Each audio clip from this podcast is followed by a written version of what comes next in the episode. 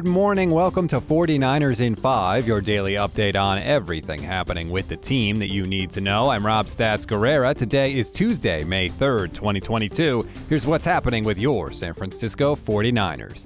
Well, the draft is barely in our rearview mirror, and the Niners are not slowing down. They made a signing yesterday that made a lot of fans very happy, bringing back cornerback Jason Verrett on a one year deal. Verrett tore his ACL late in the opening game of the season last year against the Lions and, of course, missed the rest of the year. Financial terms of the deal were not disclosed. Now, for the record, before I get into anything, I just want to say I like Jason Verrett. He seems to be a good person, and the year that he was able to stay healthy in 2020, he was excellent. One of the best cornerbacks the 49ers have ever had, and that is not an exaggeration.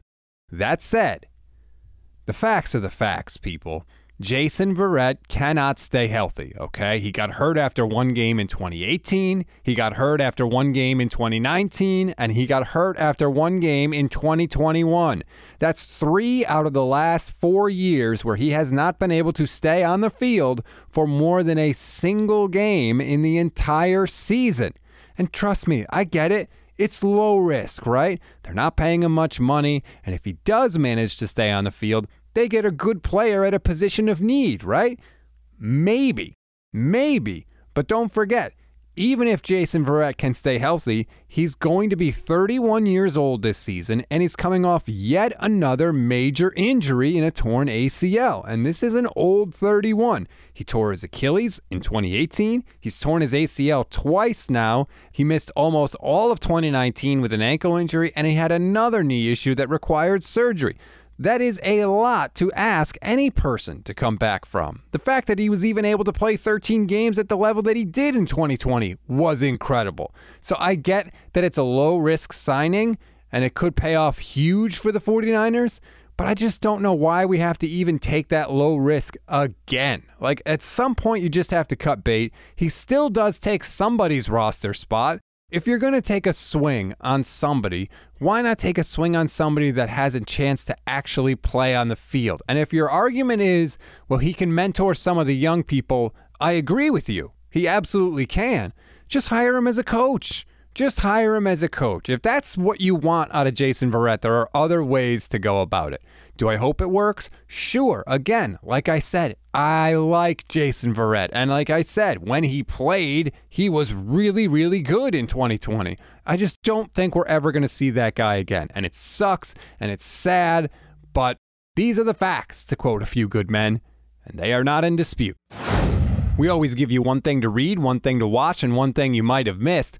One thing to read on this Tuesday if you are already looking ahead to the start of the season, David Lombardi has a fun 53 man roster projection in The Athletic. And all I got to say is, this team looks loaded. The roster looks really good at a lot of spots.